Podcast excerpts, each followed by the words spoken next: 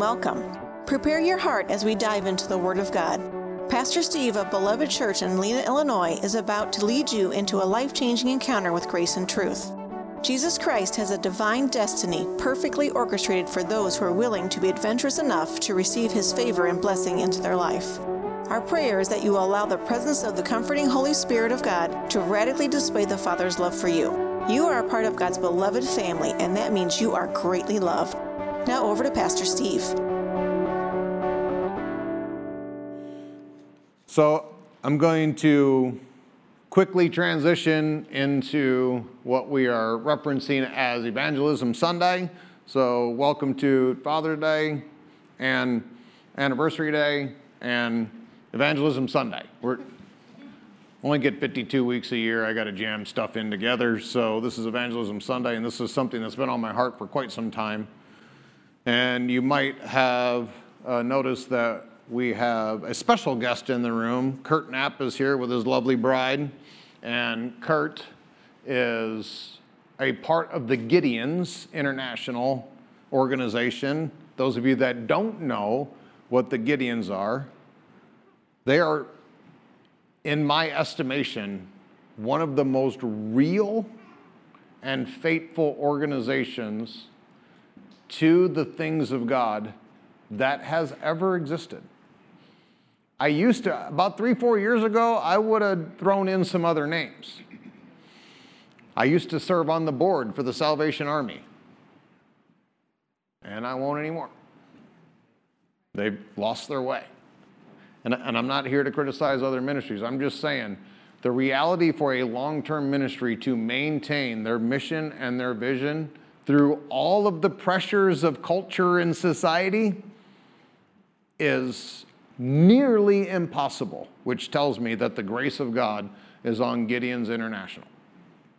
Gideon's has basically had one mission, one vision since the day they were created, and that was to get Bibles into the hands of people. And they have stayed true to that vision basically from the first day. That's still what they do. I don't believe their CEO even makes money. Nearly everybody that's in the Gideons is a volunteer. So anybody that gives money to the Gideons, it basically turns into Bibles. They, it, it is a unique, a incredibly unique and rare entity to keep that type of vision, that type of mission, that parachurch responsibility, and to hang on tightly to it through all the pressures of all the things that they've gone through. And so I have tons of glowing things to say about Gideon's International. So I'm not trying to do a commercial for them, but I'm saying that what Kurt is representing when he is talking to you, this isn't just some random ministry and we're all like, hey, you know, maybe you should do stuff and things with this ministry. No, this is this is somebody who has stayed true to the call for how old are they now? 125 years. Man.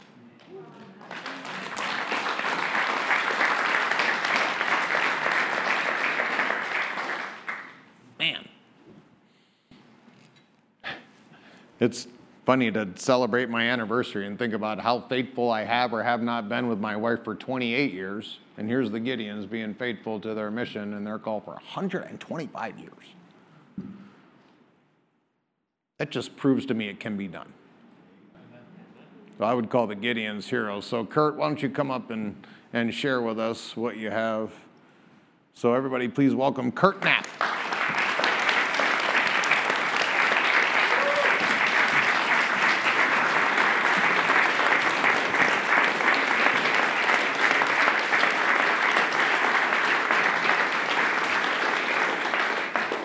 Thank you so much. The B I B L E, that's the book for me. uh, I was taught that by uh, Dorothy Alex at, at my age of four, and then by Dolores Pollen the following year. And it's been that way ever since. As I saw the children file out of here this morning, I thought, how blessed they are that someone cares enough so they'll teach the Bible. I thought it interesting this morning when Steve uh, said uh, Leviticus 29 is just as important as John 3:16, and he was exactly, exactly right. And the reason he was right is one day we're going to stand before God and we're going to answer for every idle word. Every one. Do you think that he'd coax the writers of this book to give you any idle word? Any? Uh, when I was when I was asked to come here to do a Sowers of the Seed service, and it'll be a short one, I was so blessed to at the invitation. And uh, the church has bought for you to give away a hundred of these little testaments. And these testaments are unique. One thing that makes them unique, they don't have the Gideon sign on them. so Gideons aren't giving these away. Beloved is giving these away. Beloved is going to put them into the hands and hopefully the hearts of each and every person you hand it to. Now, what makes it unique is that in the front, there's three sections, short sections, very short, about God's help in crisis and help with life's problems. Do you ever have any of those? And godly living for today's world. And under each of those sections, there's, there's topics like depression or stress. Anybody ever have stress? and under those topics, there's what God says about how to deal with those things.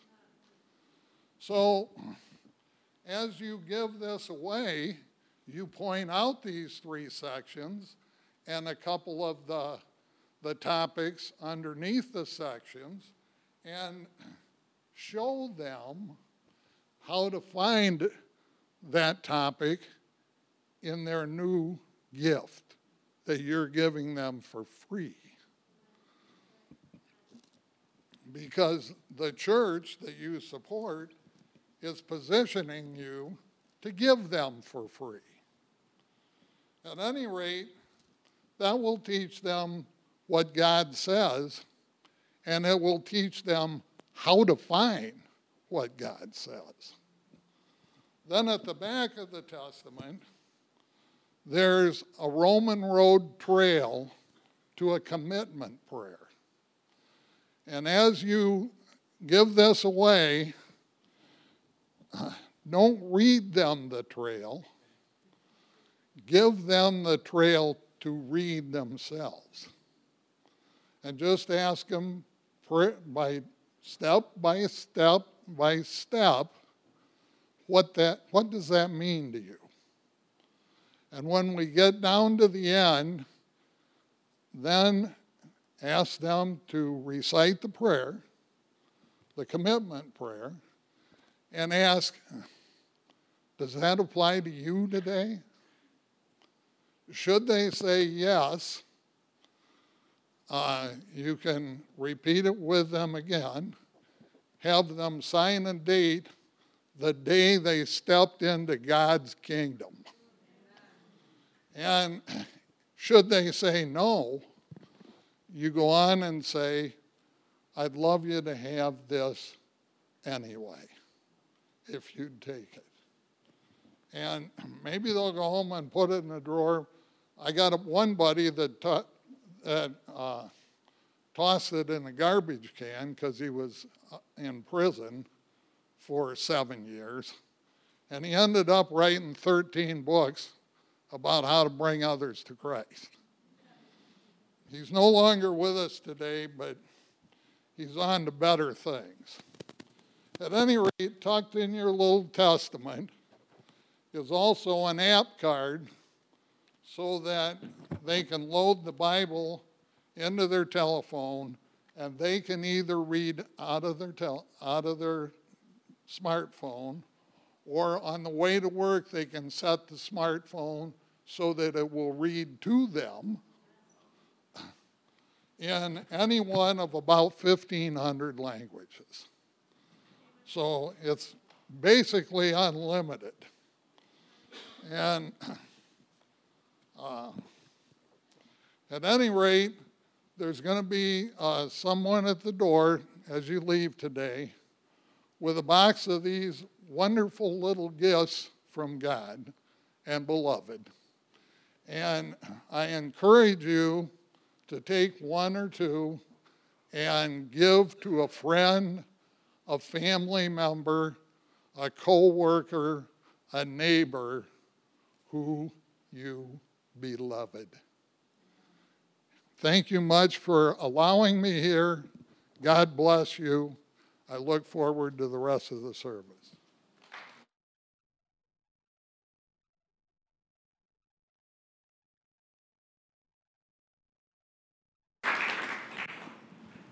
I just did some quick math right at the very end of what Kurt just said.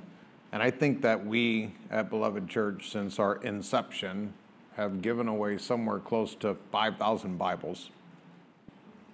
And there's a few things that we've done that I kind of look at as like real stuff. Like we don't keep track of scalps. Anybody that's ever been to one of those churches, like we you know, taking taking scalps for Jesus, where you had someone pray a prayer, and now we got a scalp, woo, woo, woo. and that's not. I, I don't believe that because I don't necessarily think that a prayer magically crosses you over a line unless it does. And so you never know when someone's praying that prayer to get you to shut up. Because I've had that happen. I was a I was a huge evangelist when I first went to Bible college and we, I was in charge of leading teams, multiple teams, every weekend to go downtown Dallas and downtown Fort Worth, and we would see anywhere between 30 and 200 people born again because they prayed prayers.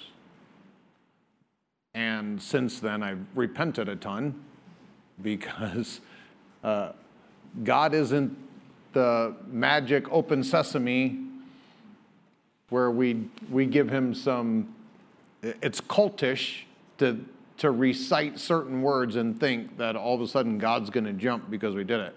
But it's authentic to talk to God from your heart and anticipate him to respond. And so it's not about the prayer, it's not about the exact words, it's about the heart of the person that's doing it.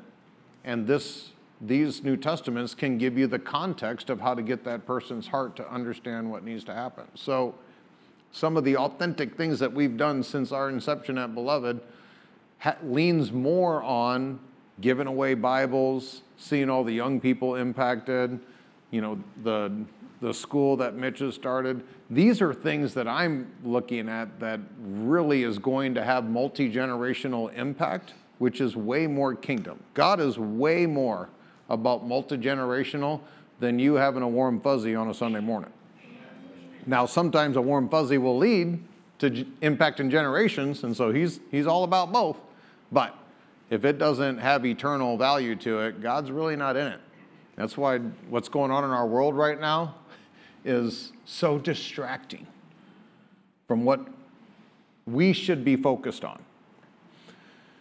There's a uh, a person that I know, his name is William Federer, and he has this kind of a famous statement, and I, uh, I have actually kind of like stolen his statement and reworked it a little bit. So I'm going to tell you the Steve Cassell, Steve Cassell version of the quote of William Federer. So I'm giving him credit, but I'm also letting you know I stole it. He, he says the most important thing is to lead people to Christ, and the second most important thing is to protect the freedom to lead people to Christ. I, I kind of reworked it and I said the most important thing for a believer to do is to create more believers.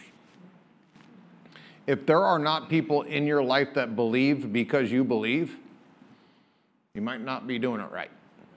And I'm not, I just said that and it came out, and I know there's people like, oh, here he goes.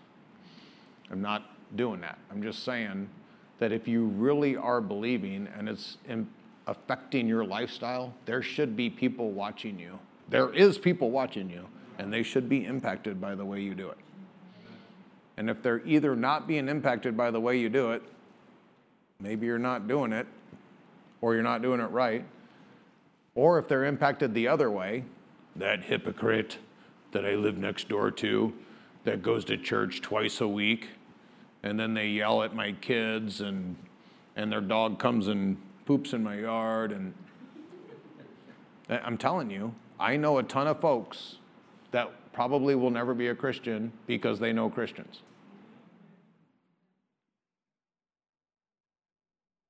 Irritates the fire out of me. So if you're in here and I catch you in some kind of moment of hypocrisy and I blast you, it's not because I'm mad at you, it's because I'm mad about the fact that some of these people may or may not ever respond to the gospel because of hypocrisy. And that's why I've, I've been really diligent about trying to encourage everybody here, at least, that we need to be authentic, sincere, and genuine with our faith. I'm totally okay if you come up and you say, Pastor, I screwed up all week. I sinned and sinned and sinned some more. Great, awesome. Let's work it out. Let's get it sorted. But for folks to kind of come in and go out and put on their Sunday best and, and check the box, look at me, I'm awesome Christian. And then you go home and beat your wife and kick the dog. It's not okay. It's not okay. If you won't beat her in front of me, don't beat her at home. And I'm pretty sure most folks ain't going to do that. If you won't do it here, don't do it there. nope, that didn't go over very well. Let me get, nah, whatever. Let me get back to this. The most important, I think, this is my stolen statement, the most important thing for a believer to do is to create more believers. You should be believing so well that people believe because you believe. The second most important thing for a believer to do is to protect and perfect the freedoms necessary for the first thing. This gets into politics, this gets into lifestyle, this gets into being genuine. If you're not protecting your own lifestyle that helps create believers, then you're not doing the second thing, which is the is doing the most important thing, which is the first thing. And so this is really the context of what Christianity is about. Jesus came and had to reset the board of what humanity was supposed to be like. Because we had mucked it up so bad that we could we there was no way out of the jungle. You ever heard people say you can't get there from here? Humanity couldn't get there from here jesus had to literally come and blaze a trail because there was no way humanity was going to get there from where they were and so he reset the board, he reset the stage. He said, This is what humanity is supposed to look like. This is what the life that you've been given is supposed to be lived like. This is how we're supposed to believe. This is how we're supposed to. Now, here you go. I'm going to give you my spirit. I'm going to empower you to do that. Go help other people do that. And in today's version of Christianity, the modern progressive churchianity version, a lot of people will probably hear that good news. They're like, hey, that's awesome. God wants to give me a really wonderful life. And they'll say, Thank you. And then they sit on the couch and they eat bonbons and they thank God for giving them an awesome life.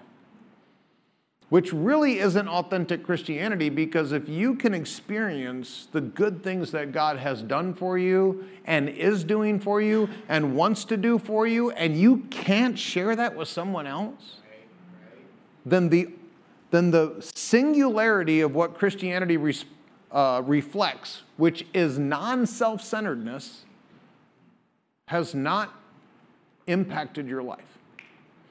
Christ was the least selfish, self centered person to ever draw breath. He did nothing for himself. And so, for us to call ourselves Christ followers or disciples or Christians or believers, whatever you call yourself, and to not embrace that, a life that is not about you, then you have not allowed the, one of the, sim, the most simplest aspects of what Christianity is about. And I know this world has told you you've got a ton of stuff that you got to do, and worrying about someone else ain't on the list. That's the world. And the kingdom says, you've got one thing to do help other people experience what you've experienced. Jesus said, if you seek first the kingdom and his righteousness, he'll take care of all the other stuff. You want God to take care of your groceries and your bills and your and your finance, all you want God to take care of all that stuff? Then do what he asks you to do. He's faithful. That's what Bob said. He, he's faithful. Either you believe Bob or believe me. Believe somebody. the biblical conception, the biblical concept of evangelism is the act of sharing the good news of Jesus Christ with others. It is a command from Jesus himself. If you, if you say Jesus is Lord, please think about Lord for a second. Lord means Lord, which means if he says do something, you don't say, well, you know, we'll, we'll vote about it. We'll, we'll start a committee. We'll, we'll get an opinion. Let's do a survey. Do we want to follow? Would you, if, if you call him Lord, Lord means Lord. Lord means if he commands something, we do it. Now, maybe he's not Lord to you, and that's okay. He, he, he wants to be, but maybe you're not there yet. Start with Savior. Let him come in and save you. Start with Savior, but if you experience him as Savior, hopefully that will eventually lead you to wanting him as Lord.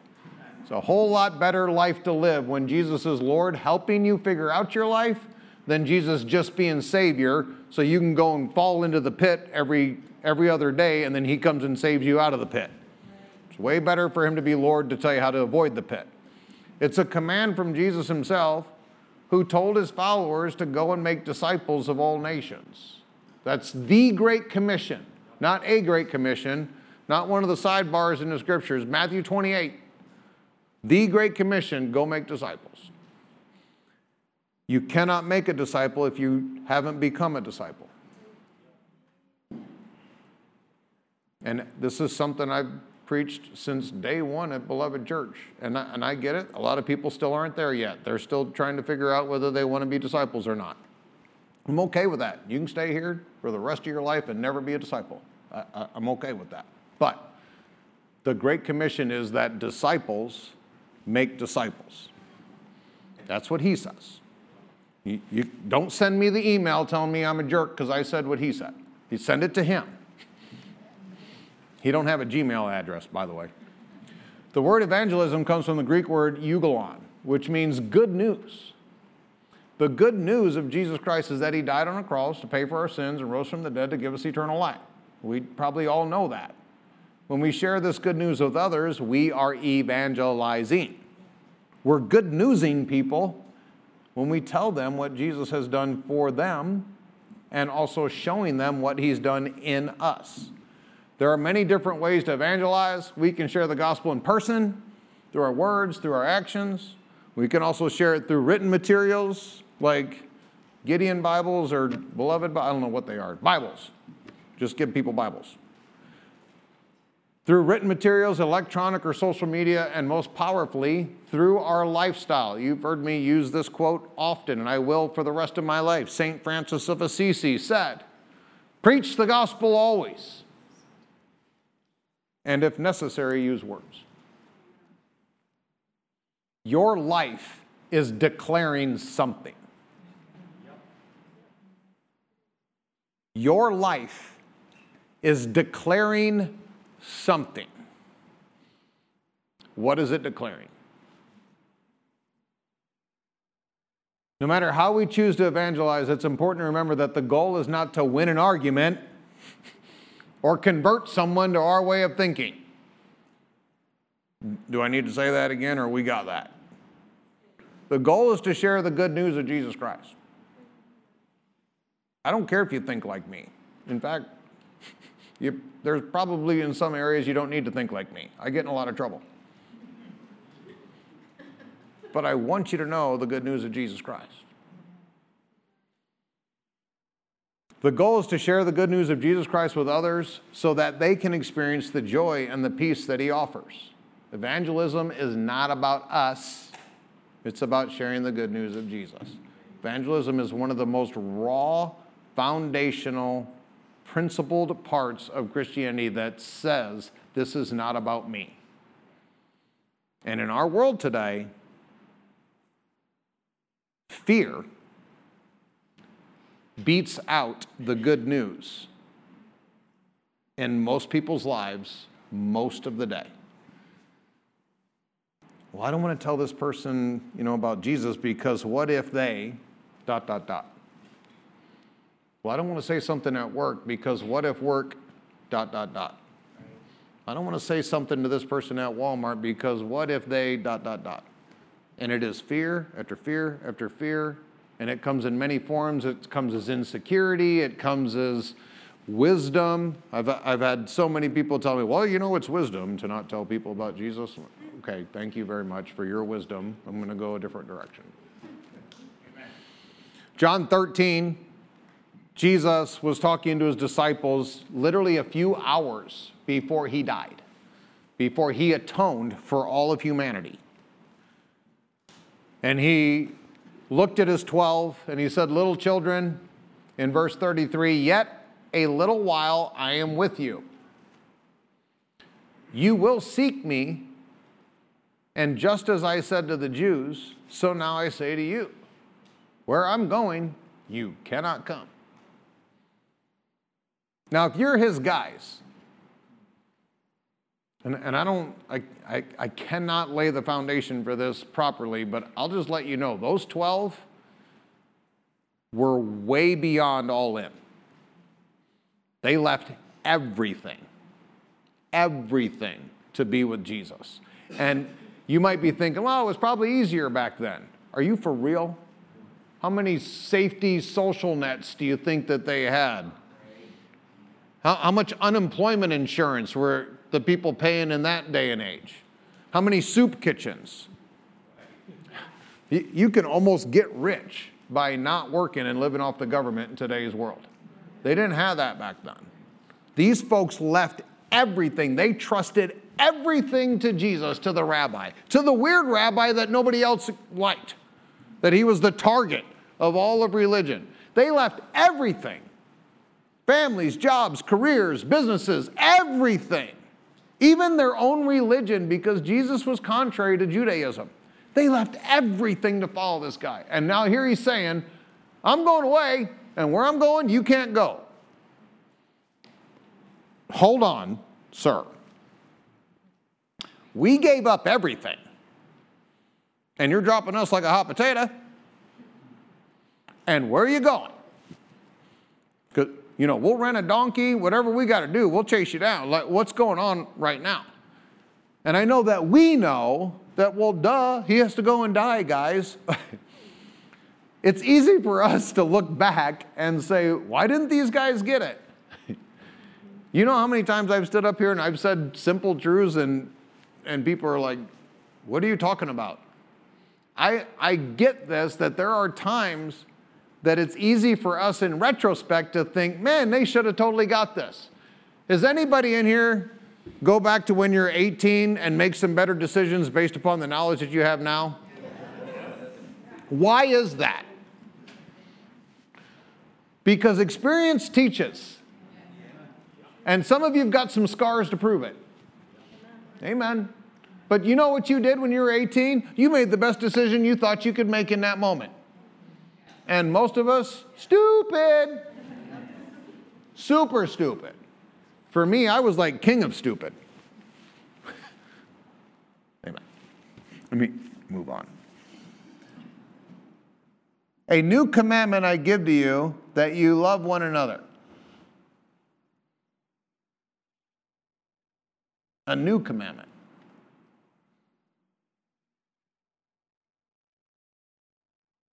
You know, this commandment was as old as Judaism.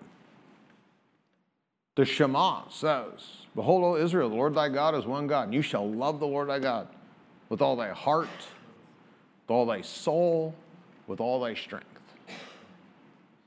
That's the Shema. The Shema had to be spoken at a minimum of twice a day by every Jew every day. They knew that they needed to love God. Then what is Jesus talking about a new commandment? Because this commandment has a different expression. A new commandment I give to you that you love one another just as. He defined it. He personally, with his life, defined it. This is how you love. You know, if I say, I love Kay, we're going to bed and I kiss her, good night, honey, I love you. If I say that, this is the context. Does she know that I'm willing to lay my life down for her? I hope so. I hope I've proven to her. I hope she knows that. If she doesn't know that, I can't say it. Because this is what it is. Now, out there in the world, you can say, I love pizza, I love my kitty, I love my wife. And I'm sure she feels awesome knowing that you love her equal to your kitty. And there's some people that actually love their kitty more than they love their spouse because that's cool in the world right now. I really love my dog, hate my husband, love my dog. Well, aren't you awesome? You can get tons of followers on social media by living your life that way loving animals and hating people. You know, it is absolutely normal. If any of you are friends with me on Facebook, you can check my feed. It's, it's gotten fun the last few weeks. And it is totally normal for someone to come on there and cuss me out, tell me I'm a terrible person, and do whatever. And they, if, when I go to their, their ID or whatever to delete them or block them, whatever it's called, it is totally normal to see these people be completely all in for, do, for dogs and ASPCA and, and the environment and whatever and be pro abortion. It, it, it, makes tons of sense to kill babies and save puppies. And it's popular. You could probably walk up to most worldly environments and say, hey, I spend most of my life trying to save animals and kill babies. And they'd say, aren't you awesome? You're just awesome. Can I follow you on social media? Sure can. Here's the.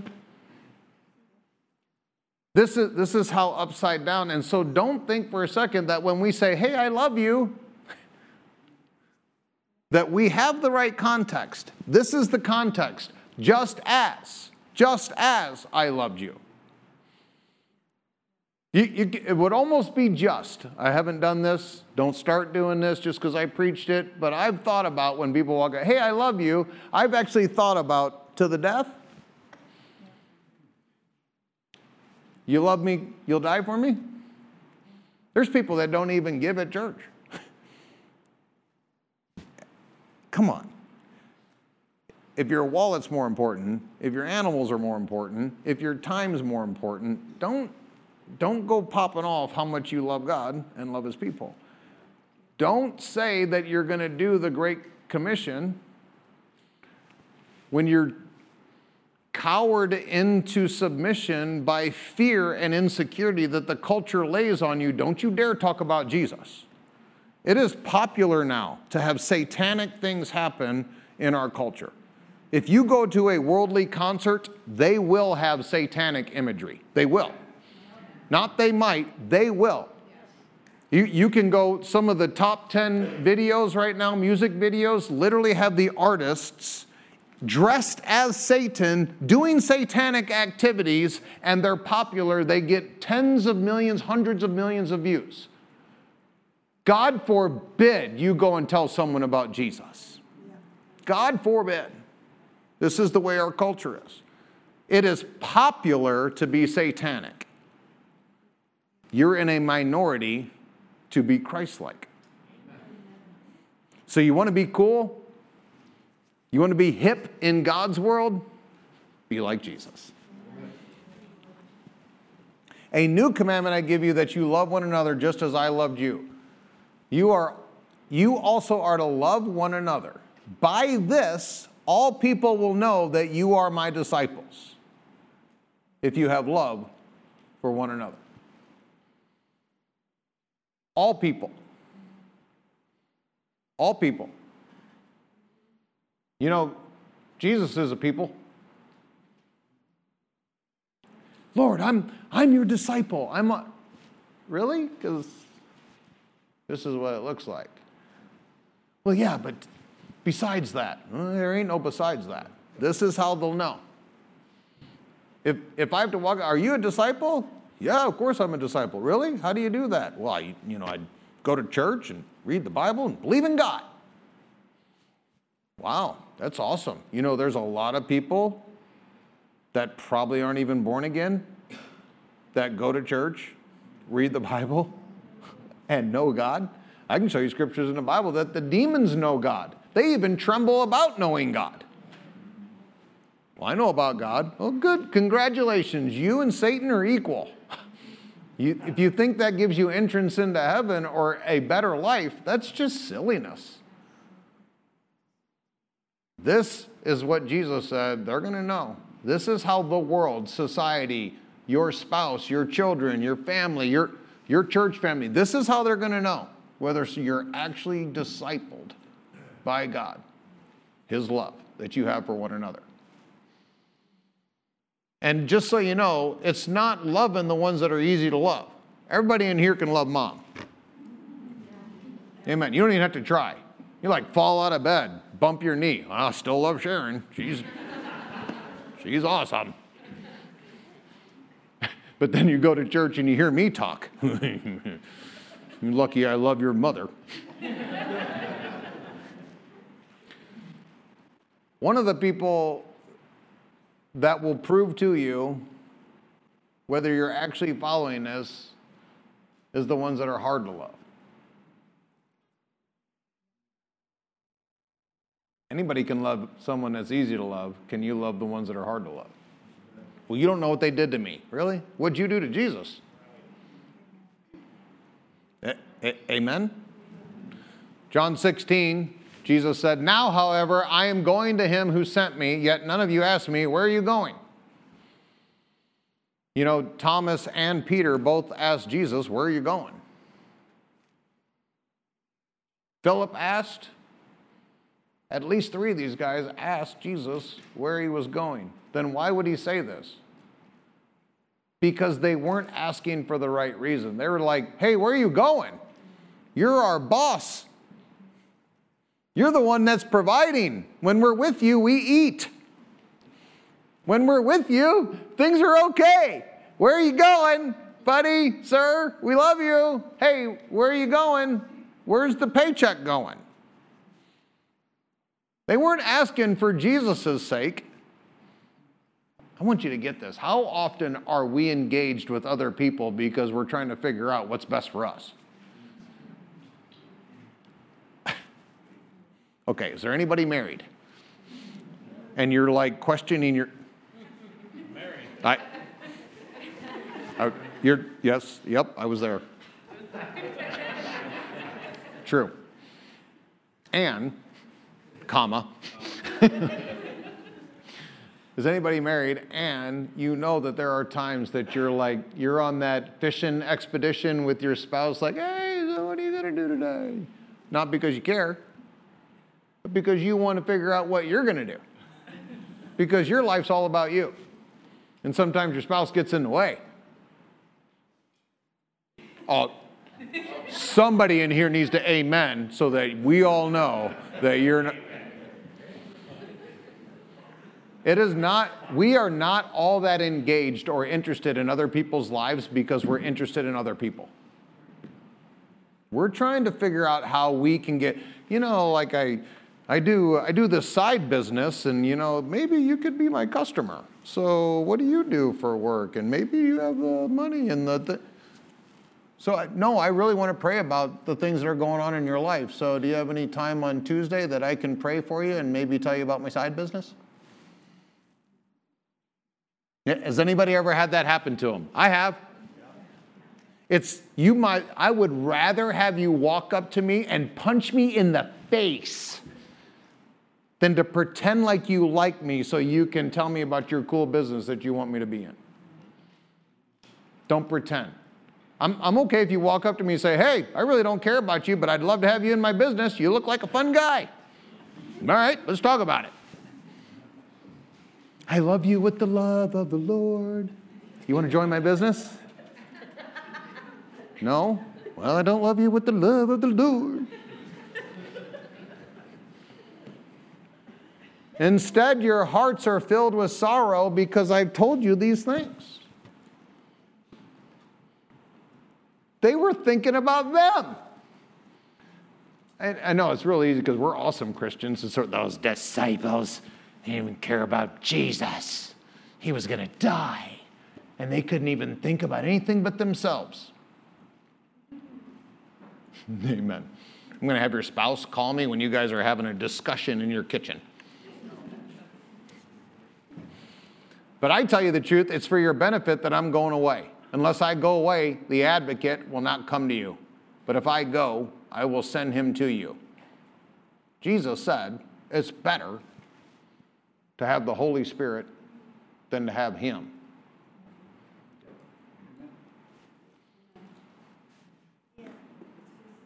Amen. You know, many people think that if Jesus just walked into their situation, if Jesus showed up in the middle of the night and told me the stuff the things and waved his magic wand over my finances, and if Jesus, with his holes in his hands, if he touched my, my sin, sickness, diseased body, then I'd be healed. If Jesus would just come and tell my wife to act right. And Jesus said, it's actually better for you to have the Holy Spirit. Uh, Jesus, I'm not really in the mood to argue with you, but yeah, not really. Had the Holy Spirit for years now. It's not that awesome. Thanks, though. Can you come by? We, we don't believe this. I would encourage you to believe him. He said it's better for you to have the indwelling presence of the Holy Spirit than for you to have Jesus himself physically with you. A- amen? amen? Amen. In Acts chapter 1, I'm going to just read through this because I want to I want to show one of the benefits of having the Holy Spirit in our life. Acts 1 1. In my book, O Theophilus, I wrote about all that Jesus began to do and to teach. Began. What Luke was saying here was that Jesus only started stuff. There's a lot more that Jesus has than just the Gospels for you, for your family, for your health, for your finances, for your soul. There's a lot more. He just kicked it off.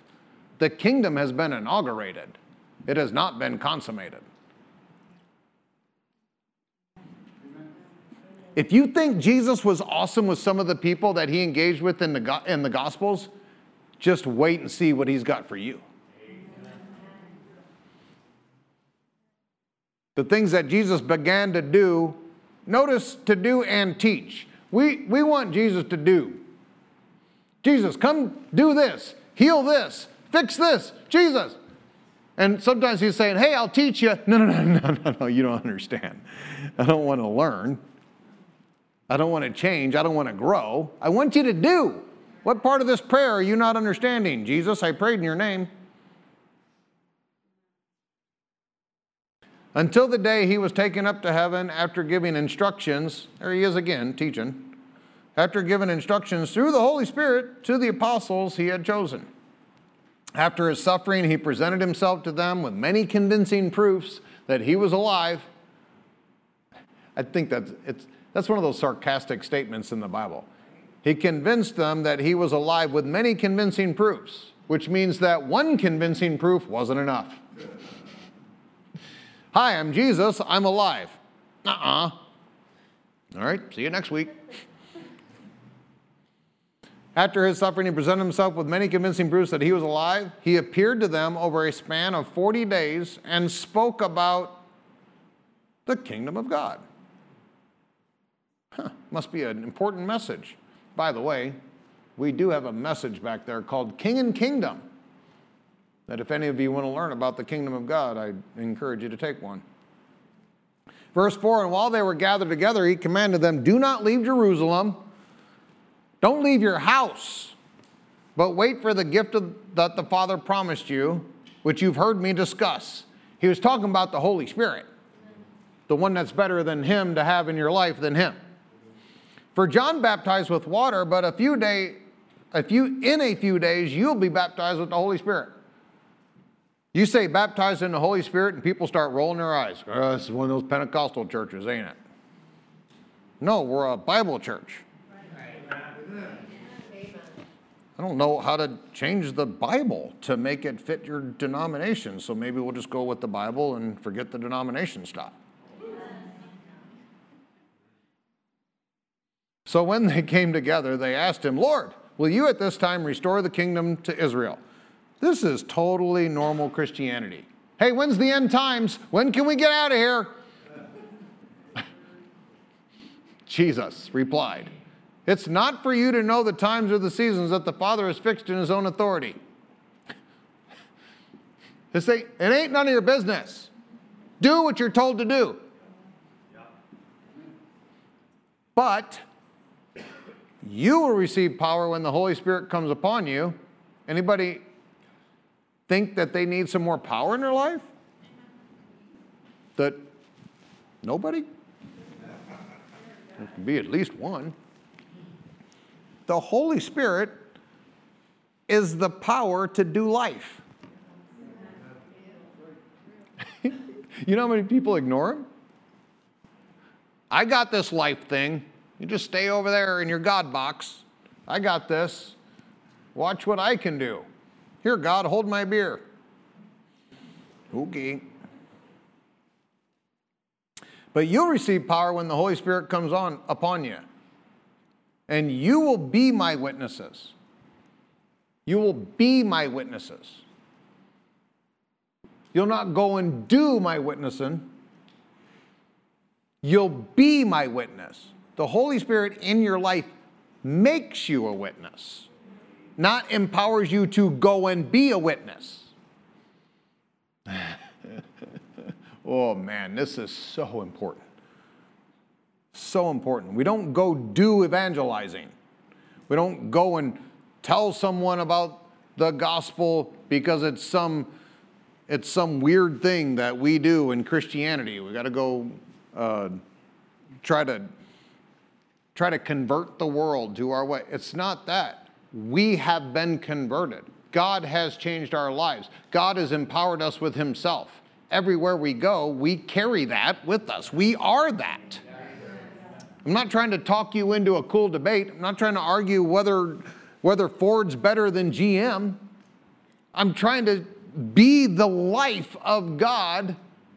I'm trying to give you an example of what life is supposed to be through the power and the indwelling presence of the Holy Spirit.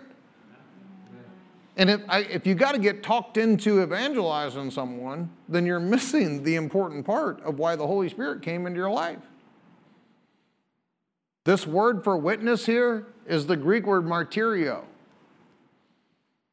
Martyrio is where we get our English word martyr.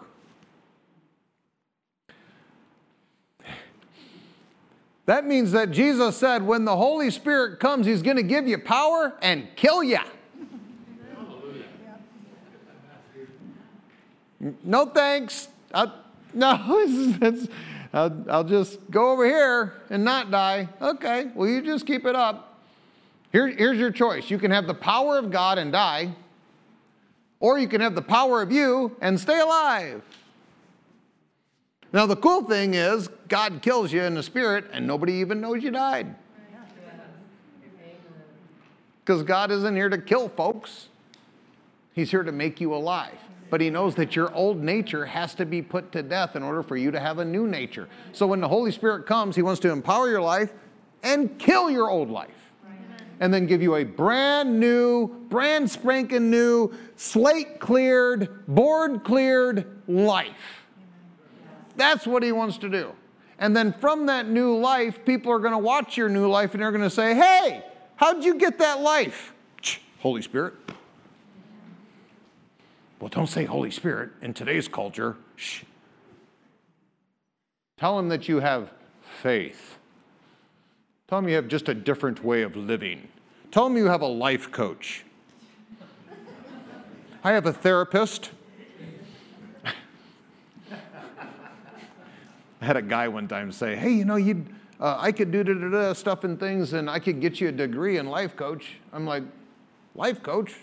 What's that?" Well, they do. This was years ago when it wasn't popular. Well, they do this and they do that. I said, "Well, that sounds a lot like in the Bible, like making disciples." He's like, "Yeah, it's probably like that." I'm like, "Why don't you just make disciples?" He's like, "Well, because life coaching is it sounds cooler." Okay, that's great that we have all these things that sound cooler than disciple. I don't want a therapist. I want to be discipled. I don't want a life coach. I want to be discipled.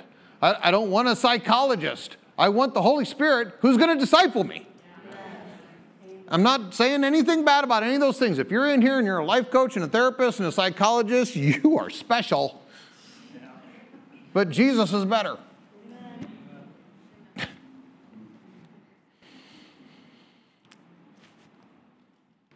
When the Holy Spirit comes, ugh, he empowered all of these people's lives, 120 of them in an upper room. They got the fire of God fell on them, changed their lives, changed their existence, changed their culture, changed their character, changed their virtues, changed every single thing about them. And these people were disciples before this happened.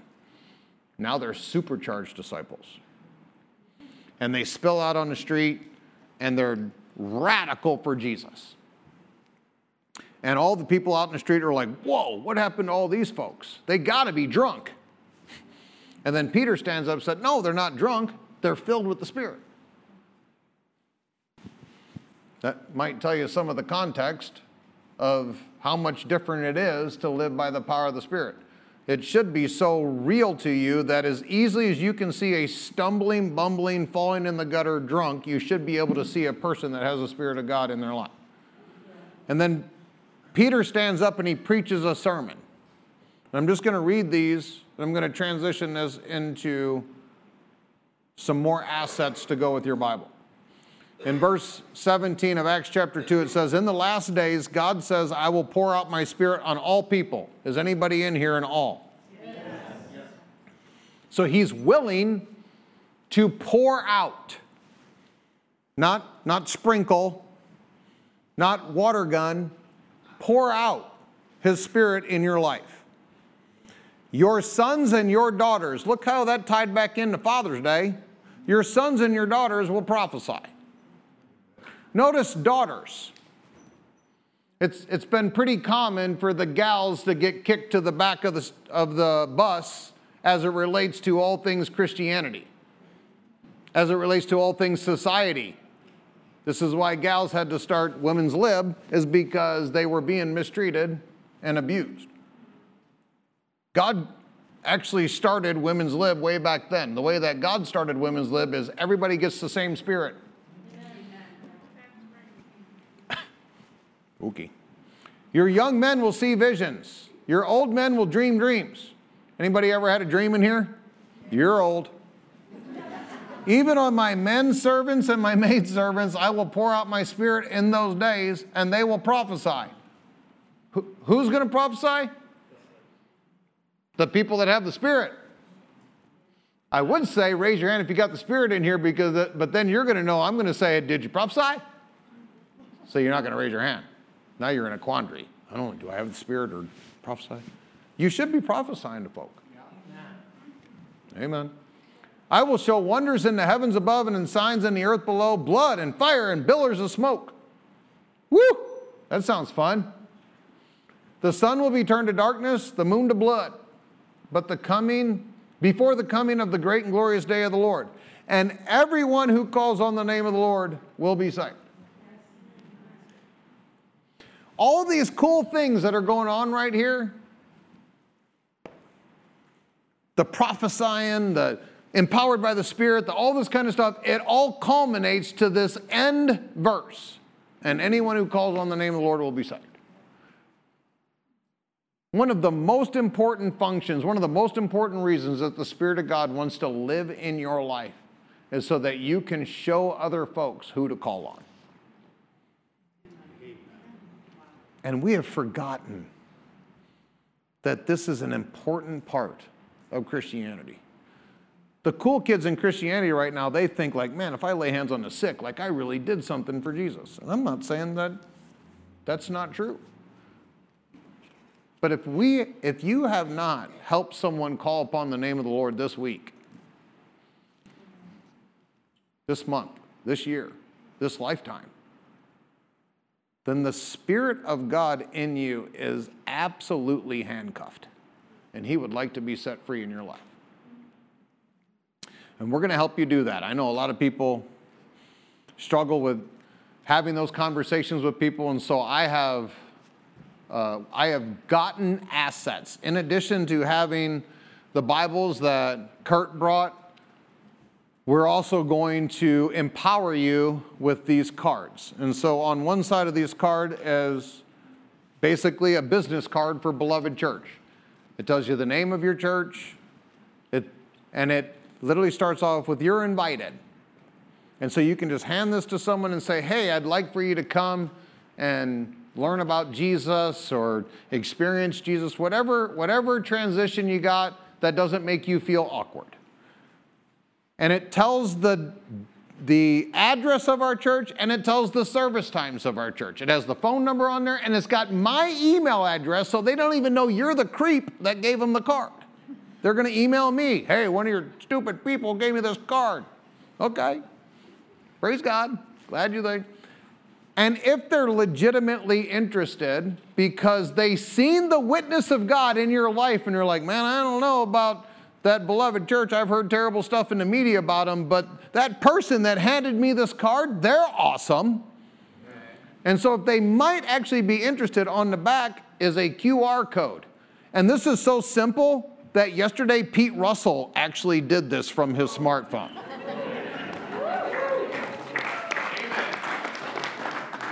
Okay, that everybody that clapped, that was mean. You need to go apologize to Pete but he had never done a QR code in his life. This was his first time ever, and he took his phone out, and the phone did everything. It was smart.